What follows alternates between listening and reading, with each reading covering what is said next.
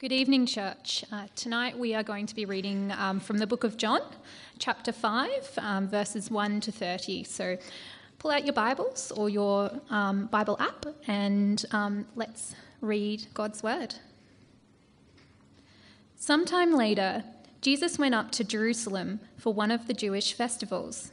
Now, there is in Jerusalem, near the sheep's gate, a pool, which in Aramaic is called Bethesda and which is surrounded by five covered colonnades. Here, a great number of disabled people used to lie the blind, the lame, the paralyzed.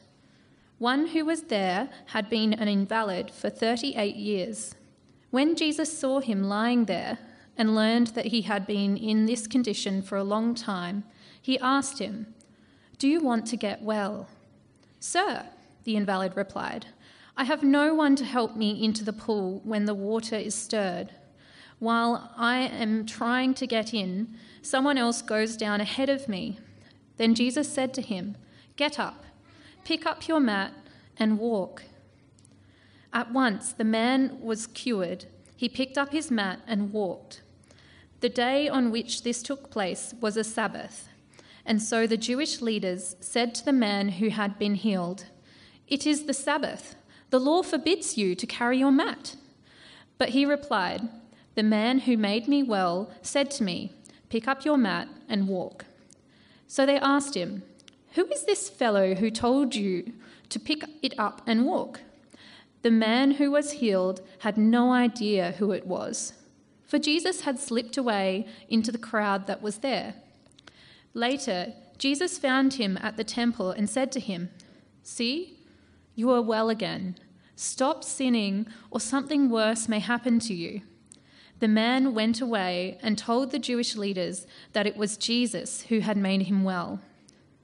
So, because Jesus was doing these things on the Sabbath, the Jewish leaders began to persecute him. In his defense, Jesus said to them, My Father is always at work to this very day, and I too am working. For this reason, they tried all the more to kill him. Not only was he breaking the Sabbath, but he was even calling God his own Father, making himself equal with God. Jesus gave them this answer Very truly, I tell you, the Son can do nothing by himself. He can do only what he sees his Father doing, because whatever the Father does, the Son also does. For the Father loves the Son and shows him all he does. Yes, and he will show him even greater works than these, so that you will be amazed. For just as the Father raises the dead and gives them life, even so the Son gives life to whom he is pleased to give it. Moreover, the Father judges no one, but has entrusted all judgment to the Son, that all may honour the Son just as they honour the Father. Whoever does not honor the Son does not honor the Father who sent him. Very truly I tell you, whoever hears my word and believes him who sent me has eternal life and will not be judged, but has crossed over from death to life. Very truly I tell you, a time is coming and has now come when the dead will hear the voice of the Son of God, and those who hear will live. For as the Father has life in himself, so he has granted the Son also to have life in himself. And he has given him authority to judge because he is the Son of Man.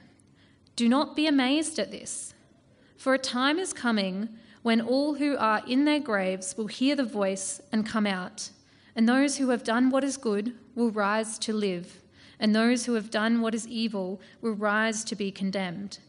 By myself, I can do nothing. I judge only as I hear, and my judgment is just.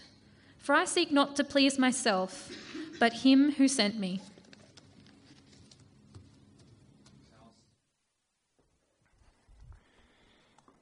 Um, let's pray. Let's get into God's word and hear what he has to say to us this evening. Dear Father, we, we do pray that tonight, um, at the end of the first term, we may be able to still our hearts and focus in upon you. Uh, whatever distractions uh, are in our minds, that you will help us to still them. Uh, whatever worries we have tomorrow, we pray that we would um, put them in your hands and focus in on what you have to say to us. Amen. Do you want to change? Do you want life? That was basically the question that a doctor had asked a man who I did the funeral for about a year ago, 18 months ago. He'd gone to the doctors, and the doctor said, Do you want to change? Do you want to choose life? Because the way you're drinking is you're killing your liver. Uh, you will die very soon if you don't choose to, to sober up and stop drinking. And he said, Of course, I want to change. Of course, I want to live. And so uh, for the next few months, he did. He stopped drinking every day like he had been, sobered up, and returned a little bit towards health. And then, for whatever reason, he decided it was too hard to do. Maybe he just needs, he need, felt he needed alcohol to get through the day. Maybe life really wasn't worth living if you weren't uh, drinking. And so he went back to drinking. And I buried him about a year later. And he left a wife grieving behind. People are complex, aren't they? Um, they think they want to change. We think we want to change. And then the truth is, deep down in our hearts, we don't. And that's kind of a question we see uh, drawn out uh, by Jesus in this section. I have three points. Uh, you can follow along in your service sheet. First one is, do you want to get well? And we're going to be in John uh, 5 the whole time. We're not going to um, you know, going to move quickly through some sections, but we're going to start slowly in, in John 5, verses 1 to 5. Sometime later, Jesus went up to Jerusalem for one of the Jewish festivals. Now, there is in Jerusalem, near the sheep gate, a pool, which in Aramaic is called Bethesda, which is surrounded by five covered colonnades. Here, a great number of disabled people used to lie the blind, the lame, and the paralyzed one who'd been there as an invalid for 38 years. I, do have some pictures, Fiona, you can put them up. This is what it looks like. It's still here. I mean, the, Bible's historic, right? It's real. And so that is the pool. Uh, you can see the kind of architecture of, the, of the, that was popular at Rome in the times with the columns. There's a couple of pictures you can see down. The next one, I think, into the water. Uh, it had kind of sections of pools. Uh, and then one more. You can see it there, stagnant and still. And the idea was, the story was, that an angel of God would come down and cause the water to bubble up. And, and when it, it, was bubbling, the first who made it to the water would be healed of whatever they, you know, sickness, injury they had. And uh, that's actually in verse 4. You don't have verse 4 in the text, but on the bottom of your page, your Bible probably has verse 4 kind of written down there so you can read it. It wasn't in the earliest manuscripts, it turned up in about the third century. And my guess is it was a, a margin, a note in the margin to help you understand, if you didn't live in Jerusalem, why people gathered at the pool. And then later, as it got copied out by hand, it slipped into our Bibles. But of course, um, later we just, it was decided by, by scholars to, to kind of put as a footnote.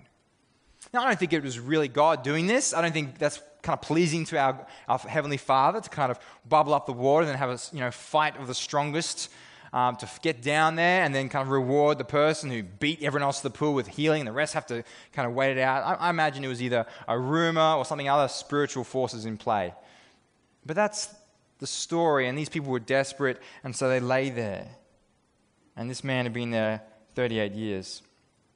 Verse 6 When Jesus saw him lying there and learned, or probably more accurately, when he saw and understood supernaturally that, that he'd been, uh, that he had been in this condition for a long time, he asked him, Do you want to get well?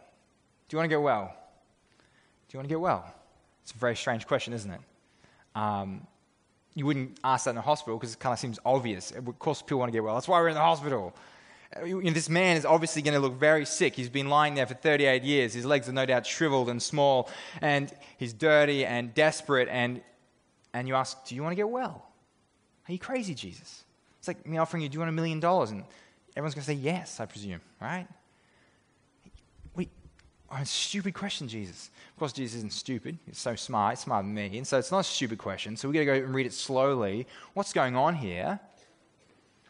And as we read the man's response, we find he doesn't say yes. I mean, that's the correct answer, isn't it? Do you want to get well? Yes.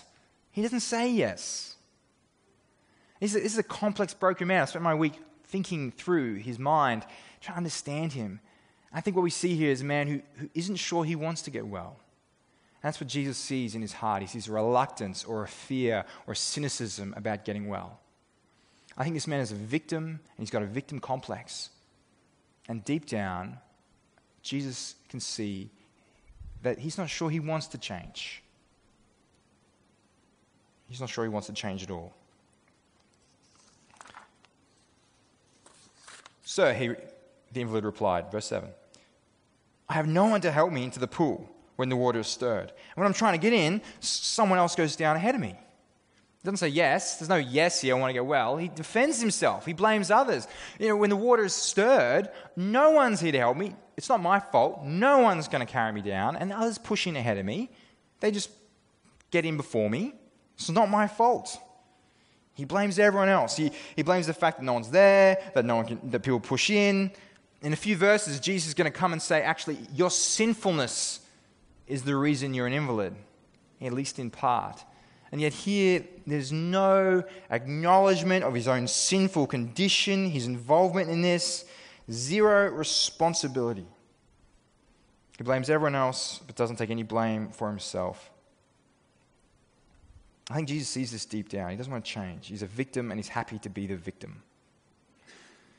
I read a, a really great article um, in the Gospel Coalition Australia called Beware of the Dangers of Victim Mentality. It's actually written three years ago. Akos Balogh, who's a staff member at Moore College. And I'm going to read a quote. I recommend the whole article, but let me just read a quote. He says, I am concerned about the adoption of a victim mentality a mentality like a drug that makes you feel good for a while, but then sucks the life out of you. If you have a victim mentality, you'll see your entire life through the perspective that things constantly happen to you. Victimization is thus a combination of seeing most things in life as negative, beyond your control, and as something you should be given sympathy for experiencing, as you deserve better at its heart, a victim mentality is actually a way of avoiding taking responsibility for yourself and your life by believing you have no power, then you don't have to take action. In other words, any bad thing in your life is other people's fault. I think that's what we see here. Here's a man who says that. He blames others. I wonder if you have that victim mentality in your life.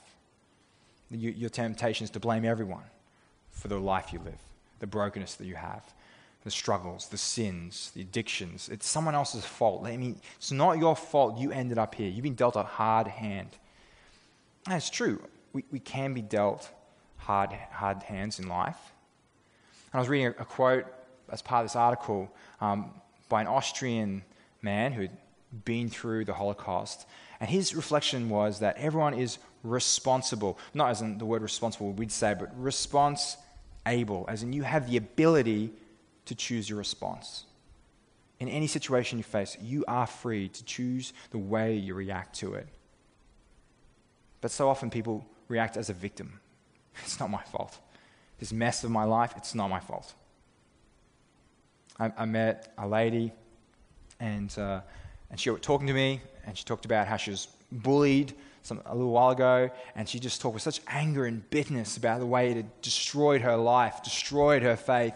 Uh, she lives with this daily, and, and she struggles with it, and it's not her fault that she's, um, you know, struggles with social interactions and, and on and on and went. And I said, how, when, when was this? Thinking, was it, you know, last week? It was over 10 years ago.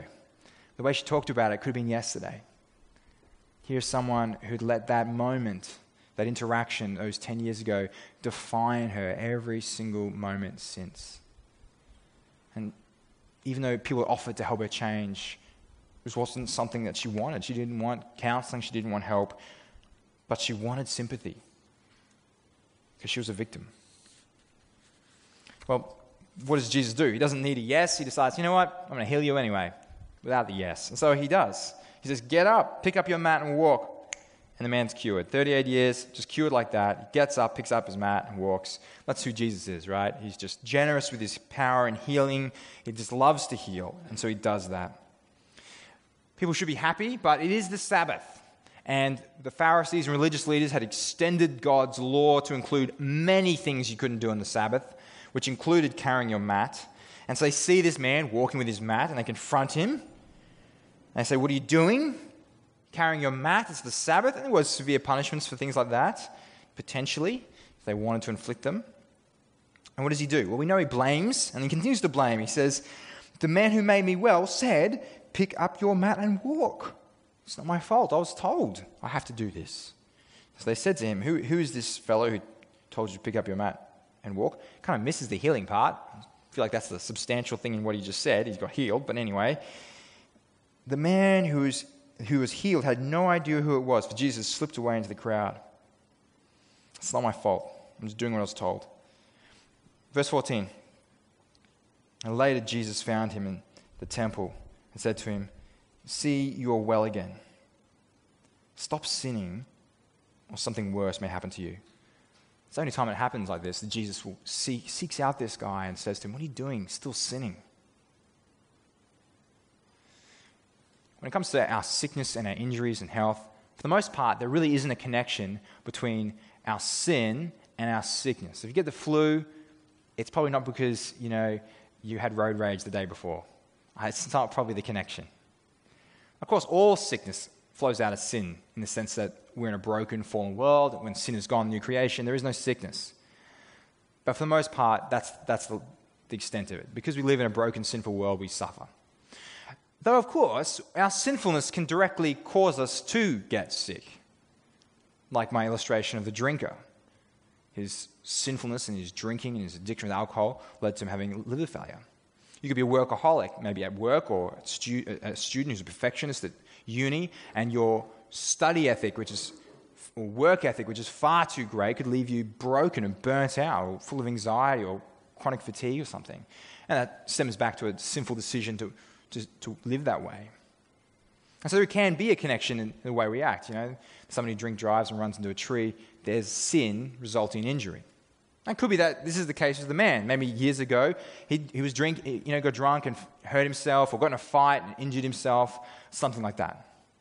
But occasionally in the Bible, we have moments where sickness or injury is a direct result of God's judgment on sin. And so, in the book of 1 Corinthians, Paul says the reason that so many of you are sick and weak and dying is because of the health of the church and your disobedience to God, particularly around the Lord's Supper. And we see in the Old Testament too, places where uh, individuals will be sick directly as a result of God's judgment of their sin, or the whole nation of Israel gets a plague because God's judging sin. And maybe that's what's happening here that God is inflicting uh, this, this paralysis, um, paralysis of the legs as a result of sinfulness. We don't know, but Jesus is saying that you, your sin left you here, but I took you out of that place and made you well again so why are you sinning again? I saved you for holiness. I made you physically well. Now seek spiritual wellness. What are you doing going back? Back to that condition of sinfulness. And he says, you know, worse will happen to you. What does he mean? Could be worse sickness, but I, my guess is he means judgment and then hell, which he's going to talk about judgment very soon, as we heard in the Bible reading. does this man listen to Jesus' kind warning? I mean, Jesus gone to find him, to save him, to, to, to say to him, you know, whatever sin you're doing, today is the day to stop it. Today is the day to choose life. What does he respond to this, this loving warning? The man went away and told the Jewish leaders that was Jesus who made him well. What does he do? Straight away he goes and he rats on Jesus, provides to the Pharisees the witness they need to show that this man is inciting work on the Sabbath. There's no worship, there's no love, there's no, you know, please let me follow you. There's nothing like that. He goes off and finds the Pharisees and says, Yep, it was Jesus. Yep, he's the man. He did it to me. He told me to carry my mat. He's blind to his sinfulness. We go back to that article. Um, Akos writes Victim mentality magnifies the harm done to us, minimizes our own sinfulness. After all, we reason our own sin is nothing compared to the other people's sin they've done to us. But except for some circumstances where you're truly innocent victims, and of course there are truly innocent victims out there, absolutely. But often we have some responsibility for our situation, some part that we've played in it. But when you have that victim complex, you tell a false narrative explaining that our situation lies exclusively from other people. To put it theologically, Akos writes, we become blind to our own sin. Furthermore, when we're blind to our own sin, we're blind to the need of rescue from sin, and we're blind from a need for a Savior, and that is a spiritually dangerous situation to be in.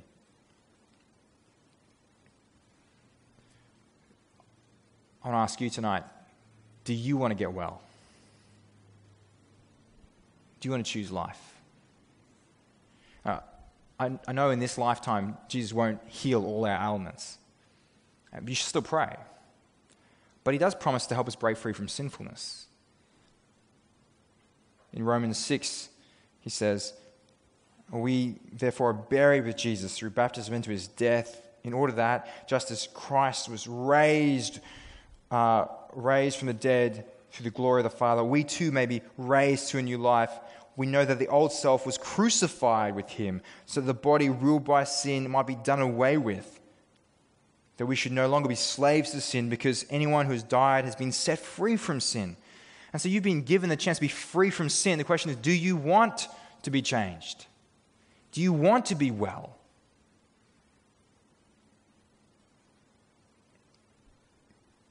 Tim Chester, in his book, You Can Change, he, says this Often we don't change because we don't really want to. You may react to this and say, I've been struggling with this sin for years. For years I've wanted to be free from it, and, and you tell me I don't want to? But the truth is that often what we want is to change the consequences of sin, but not sin itself. The desire to change the guilt and the fear and damaged relationships can be a strong motivation to seek help. But in our heart of hearts, we still desire sin. In that moment of temptation, we still think the sin offers more than God offers. I see people, this in people's lives, Chester writes. People ask me to sort out the mess of their lives, but they don't really want to change the behavior that creates the mess. People want help with debt, but they don't want to change the idolatry of shopping that creates the damaging spending. They want help with broken relationships, but they don't want to change the idolatry of self which creates friction? The answer? The answer is always faith and repentance. We need to dig deeper to expose the lies in our hearts and repent of the idols of our hearts. The New Testament language of repentance is violent, very violent. It's the language of amputating, murdering, starving, and fighting. We need to be violent with sin. If we hold back, it's almost certainly because we don't want to be violent towards something we still love. We need to hate sin as sin and desire God for his own sake. You hear kind of Matthew 18, verse 8, echoing, right? If your hand or foot causes you to sin, cut it off and throw it away. It's better for you to enter life crippled or lame than to have two hands or two feet and be thrown into the fire, eternal fire.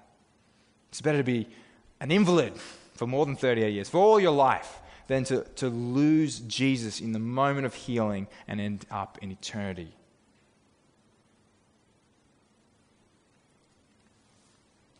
And what about you? Do you have sins deep in your life that you've been cherishing and protecting instead of amputating and murdering and blaming others for it? Well, it's not my fault I have this problem. you should see my parents. You should see what I went through. See how hard it is for me. Here's a, a passage which reminds us to stop being a victim, stop blaming others, and to be honest about our sin and to repent and to tell a different narrative, right? With Jesus the hero, but you're no longer a, a victim you're a child of God. I took some photo, I took a photo of the lyrics we just sung before. We were the beggars and now we're royalty. We were the prisoners and now we're running free. Are you royalty? Are you living like royalty? Or are you still living like a beggar? You were a prisoner and you're running free. Are you still a prisoner, though, to your own sinfulness?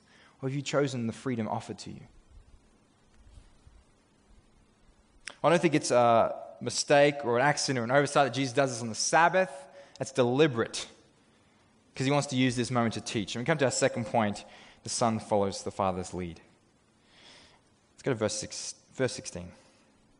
So, because Jesus was doing these things on the Sabbath, the Jewish leaders began to persecute him. In his defense, Jesus said to them, My Father is always at his work on this very day, and I am working too.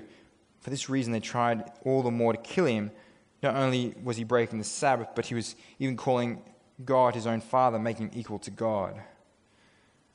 The Sabbath law isn't a invention of the Pharisees, that's a real law. You weren't allowed to work on the Sabbath. And Jesus says, I'm exempt from that law. I mean, who is exempt from that law? It's kind of like, you know, in our church, we do want to encourage people to keep Sunday free. You know, be at church on Sunday. But there are some people we don't, you know, hassle. There are people who work in the hospital or in the emergency services because they're essential services, right? They're going to be rostered on a Sunday. Uh, they're kind of exempt from that. And God is saying, I'm exempt because I sustain the world. If you want me to take a break, you all die. So I get an exemption pass. And Jesus says, Well, I'm exempt because I'm God. And that's what the Pharisees see. Jesus saying, I'm equal to God. I get exemption from Sabbath law because I got to work, because I'm always working for redemption and creation and sustaining this place. And they see that and they're offended. And they're offended because he calls him Father. If you've got your Bible there, if you've got a physical Bible, open it up and hold the Old Testament in your hands. So you're going to go from Genesis, right? Table of contents, just open the front cover, right through to Matthew. Grab a hold of it. And then if you've got three fingers in the other hand, a couple of fingers free, grab Matthew, Mark, Luke, and John, just the Gospels. I want you to see the difference. If you've got a phone, this doesn't really work. I don't know how to help you. It's, it won't really correspond to an app. Who's got it? All right? How big is the Old Testament? It's big, right? How small are the Gospels? Really small. You know how many times God, his, God is referred to as Father in that giant chunk of the Old Testament you're holding in your hands? 13 times. You know how many times God is referred to as the Father in that skinny little section of the Gospels you're holding? Well, over 165 times. Something changes, right? Something changes from the Old Testament to the New Testament. That's Jesus. Jesus comes and he makes us able to refer to God, Yahweh our Lord, as our Father. 13 times to 160. That's incredible. Pharisees angry at this. Angry at this. And we, we hear about his relationship with the Father. Uh, let's grab a, a couple of verses here. We're going to grab verse 19 first. Jesus gave them the answer. Very truly, I tell you, the Son can do nothing by himself. He can only do what he sees his Father doing, because whatever the Father does, the Son does also. Let's go to verse 30. By, by myself, I can do nothing. I judge only as I hear. and My judgment is just, for I seek not to please myself, but him who sent me, the Father. If you're a dad, you love it when you see your, your children reflecting something of you and your personality. You love it when it's good. When it's the worst parts of your personality, it's kind of convicting, sad. But if you've got kids and they do that, it's, it's a wonderful moment. And I've seen that a lot of my son recently, Thomas. He's, he's, um, he's almost eight. And he loves sport. I love sport. He loves the Broncos. I love the Broncos. You know, he loves going to watch the Mirrabul Kangaroos play and see, you know, Big Ty play. And I love to watch Big Ty play at the Kangaroos as well. He likes watching tennis. I like watching tennis. And then we went fishing together for the first time. And I looked at my son fishing next to me, not catching anything. And I thought, that's my boy. That's my boy. Father like son. Hopeless fisherman. We love it. We love it. And here the son says, I'm like the father. I'm, I'm actually totally dependent on my father. In fact, I only think his thoughts. I only do what he does. I follow his example completely. I don't have any original thoughts. I, I do what he does. I think this is so countercultural for us. The two big marks of success in our culture, if I, as I was guessing, would be independence and originality. I want to be free and I want to be unique. So, independence, right? You, you want to get a job where you have flexibility, independence. Uh, you want to have the money so you can buy what you want to buy. If you want to buy a house, you buy it. If you want to buy a car, you buy it. You want to have the independence as a family unit, maybe. If you want to move cities, you move cities. If you want to travel the world, you travel the world because you're independent, you're free. And you want to be original. You don't, you don't want to be like everyone else, you want to be different. And so you want to reflect that in your social media. Uh, if you're, you know, if, if you're in health, you want to be cutting edge using the latest and greatest technology that no one else is using. If you're studying in academia, you want your PhD to be, PhD to be groundbreaking material, not just kind of you know brick and mortar stuff. You want to be changing the world. If you're a parent, then you want to use the latest parenting techniques. We want to be original. We, we, we want to be free and independent. And that, no doubt that's why people like Jimmy Donaldson are like the pin-up boys of success in our world, right? Mr. Beast. Anyone know who Mr. Beast is? All right. If you don't, you're missing out. I mean, well, I don't know. I don't really watch him that much, but he's one of the biggest YouTube influencers in the world, regarded as one of Generation Z's biggest role models. Utterly independent, utterly original. The kind of guy who goes, let's make Squid Games into a real thing without the death. And so he just does it. You know, he makes $3 million a month from YouTube. He has 10,000 subscribers new every day. 10% of the world watches him. It's incredible. He's the pinup model because he's what? Independent and he's original. Jesus says, That's not me. I'm not independent and I'm not original. I'm totally dependent. I'm dependent on my Father for everything. I'm not original. I don't have original thought in my body. I just, I have the Father's thoughts. Even you get to Gethsemane, there, at this moment when you're like, wow, will, will the Father and Son split ways finally as the Son weeps blood because of what he has to do? What, is, what does he do? He says, Your will. I'm here to glorify you, Father. And so, originality and freedom is great, but not in your faith. In our faith, we should be proud to be dependent, utterly dependent on the Father and on Christ. And not looking to be original in the way we express our faith, but opening up the Bible and following it and being obedient. Is that how you describe yourself? Utterly dependent on Jesus and following Him instead of trying to create and cut your own new path. Are you dependent and proud of it? Do you long for family likeness? You know, you want to be like Jesus. You want people to say, "Hey, you're looking more like Jesus recently." I've seen that in the way you talk, the way you act.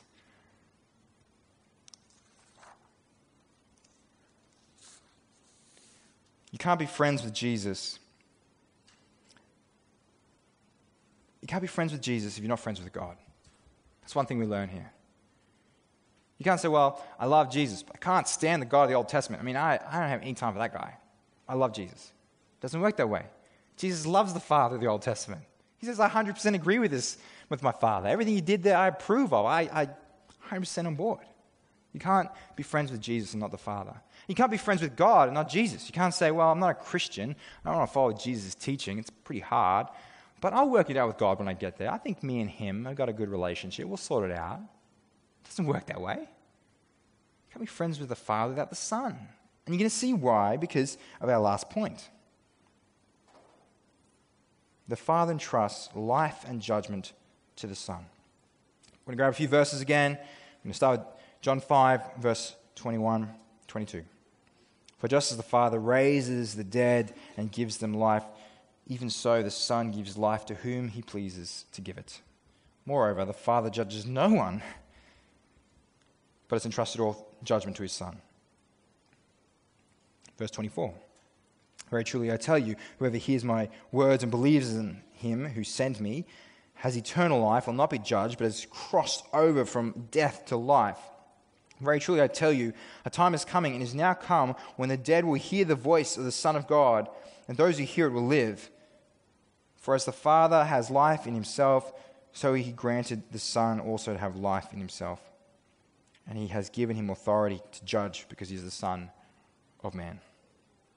It's like a, a proud dad handing over the, fa- uh, the family business to his son. You know, son, here the keys to the truck and the workshop. It's yours now. I'll put your name on the, on the sign. God the Father says to, to God the Son, you know, judgment the keys of the kingdom, life eternal. It's yours now. That's your responsibility on Judgment Day. And we need this, don't we? We, we, we need Jesus to do this. This week, uh, I think it was Tuesday, I was sitting in a chapel for Bill Logan's funeral. He's one of our uh, elderly men in morning church, passed away. And I was listening to his eulogy. And it started long back. His eulogy started when he was a, a kid, and it described his relationships, his relationship with his parents and it's described really beautifully. I'm sitting there thinking, I wonder what my son and my daughter's eulogy will look like and how they'll describe their relationship with me. And being a sinful parent, I started to feel pangs of guilt and sadness. And of course, I felt thinking about my own children's death and the fact that I'll hopefully have been long gone by then. I'm not, I'm not going to be burying them. I felt really sad, the idea of burying Thomas, Annabelle, or Catherine. Or seeing them you know, die. It may be sad because death is crippling, isn't it? And this week, we've just, if you've been reading the papers, there's death all over the world. It's a really sad week. And so it, I'm so thankful that the Father says to the Son, Here is the authority to go fix it. To go fix it. Go give life. Give the option of life for all who trust in you, all who trust in me. And I'm so thankful that my kids know Jesus. I'm so thankful for that. That when they're buried, and there's a beautiful eulogy saying they have the most incredible parents, I'll be hugging them in, the new, in, in heaven. And it reminds me how important it is that we are telling our loved ones about Jesus. Because only Jesus can bring life. Only Jesus has the ability to welcome you into the kingdom of life. No one else. The Father has given to Christ and Christ alone the authority to welcome people into his kingdom.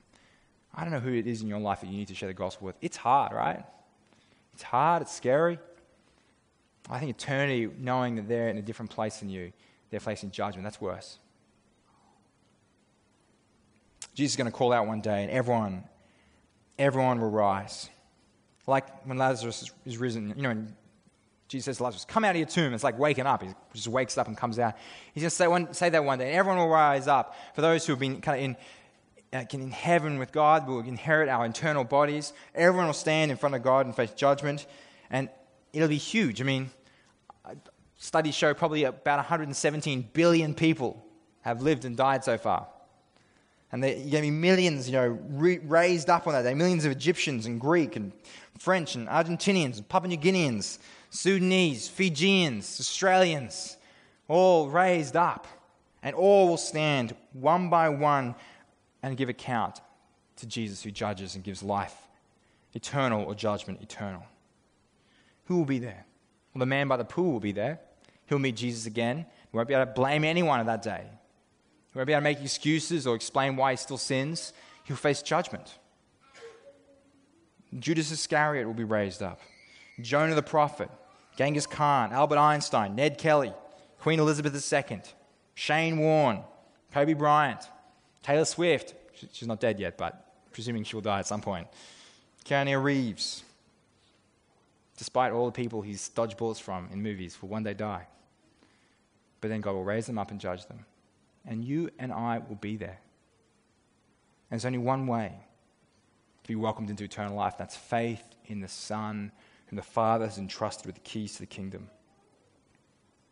And the question is do you want this? He, he can give it, He wants to give it. But do you want it? He's not going to force you. Are you going to follow Him? Are you going to worship Him? Are you going to long to be like Him? Dependent upon Him? On that day, to some he'll say, Away from me, you evildoer, depart. And for others he'll say, Good and faithful servant. Let's make sure that's what we hear. Let's pray. Dear Father, we thank you for this passage. We thank you that it was included, that we may see a complex and broken man who's not sure what he wants, doesn't really follow your son at this point. We pray that he did repent one day, though. We pray that it will convict us to look at our hearts, to, to, to not hide behind blaming others, but to accept the new narrative that your Son has come to save us. In Him is eternal life, freedom from slavery to sin. Help us to be dependent on Him utterly, to follow Him completely, obedient in Him delightfully. May on that day you call out to us. May your Son call to us, good and faithful servant, and welcome us in.